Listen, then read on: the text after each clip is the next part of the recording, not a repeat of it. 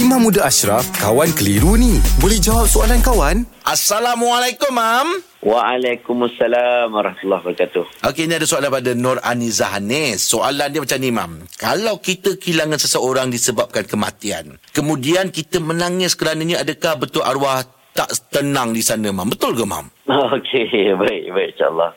Pertamanya, yang ada hadis berkenaan dengan orang yang menangis Mm-mm. dengan kematian ni dipanggil niyahah ni. Niyahah ni maksudnya bermaksud uh, orang Arab dulu, dia orang ni kalau orang meninggal dunia, dia koyak-koyak baju dia.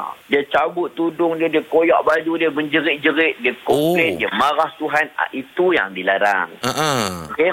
Adapun orang meninggal dunia dan kita mengalirkan air mata yang tidak berlampau-lampau nampak. Memang air mata menangis, menangis. Mm-mm. Ha, ini perkara ni pernah berlaku zaman Nabi. Siapa yang menangis tu Nabi sallallahu alaihi wasallam sendiri yang menangis. Mm-mm. Ha, Nabi larang-larang tiba-tiba Nabi menangis bila anak Nabi Ibrahim, anak Nabi nama Ibrahim meninggal dunia. Mm-mm. Tiba-tiba Nabi menangis, maka Abu Bakar tanya ya Rasulullah, engkau suruh orang dengan dengan dengan inilah jangan buat melampau-lampau dalam menangis. Tiba-tiba kenapa engkau menangis? Mm-mm. Maka Nabi cakap itu adalah perasaan kasih sayang. Itu normal.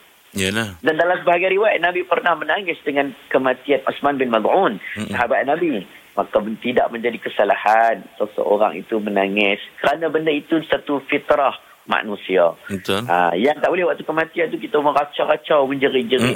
Dan itu, itu yang dilarang. Okey. Terima kasih, Mam. Alhamdulillah. Selesai satu kekeliruan. Anda pun mesti ada soalan kan? Hantarkan sebarang persoalan dan kekeliruan anda ke Sina.my sekarang.